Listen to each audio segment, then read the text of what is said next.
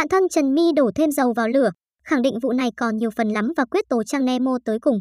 Sau cuộc ẩu đả đáng lên án, hai bên Trang Nemo và Trần My đều đồng loạt lên tiếng. Chiều ngày 16 tháng 1, dân mạng ai nấy đều không khỏi bức xúc trước những hình ảnh phản cảm trong vụ ẩu đả của nhóm Trang Nemo và người của Trần My. Theo đó, hai nhân vật thị phi này đã có xích mích với nhau từ trước trên mạng xã hội về một sản phẩm giảm cân. Trần My sau đó đã đến trực tiếp shop của Trang Nemo để nói chuyện và xảy ra xô xát. Hành động dùng bạo lực để giải quyết vấn đề bị netizen lên án dữ dội. Trong diễn biến mới nhất, một người bạn tên S của Trần My ngay sau khi sự việc xảy ra đã livestream tuyên bố giải cứu Trần My thành công.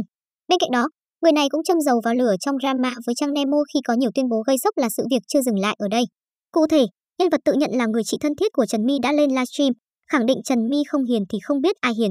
Ngoài ra, người này cũng công khai nhắc đến trang Nemo và lùm xùm tố Trần My bán thực phẩm hỗ trợ giảm cân phá kế cách đây không lâu. S cho biết, mình cũng nói luôn là vụ này sẽ có nhiều phim lắm, nha. Bé My thì không bị gì hết, mọi người yên tâm mình đã giải cứu thành công. Không được nghĩ là bé My bán hàng giả nha mọi người. Không nhá, My bán hàng thật. Chẳng qua là trang ăn giày qua đó mọi người ơi. Từ từ đi mình sẽ bóc mẽ từng chuyện ra. Ở một diễn biến khác, phía trang Nemo cũng đã lên status, đặt ra một thuyết âm mưu về việc S, bạn thân Trần My là người đứng sau giật dây toàn bộ drama này và chiếm trọn spotlight. Trang Nemo viết, em bé giật dây phía sau ăn trọn cú spotlight chuyến này. Ai làm gì thì làm, S mượn vụ này công bách. Một mặt qua xin lỗi giả bộ, mình và trợ lý còn kêu đi chung xe chở dùng lên đồn.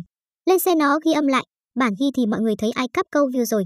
Cư dân mạng lại một phen dậy sóng trước màn kịch không thể hoàn hảo hơn từ bé S 18 tuổi.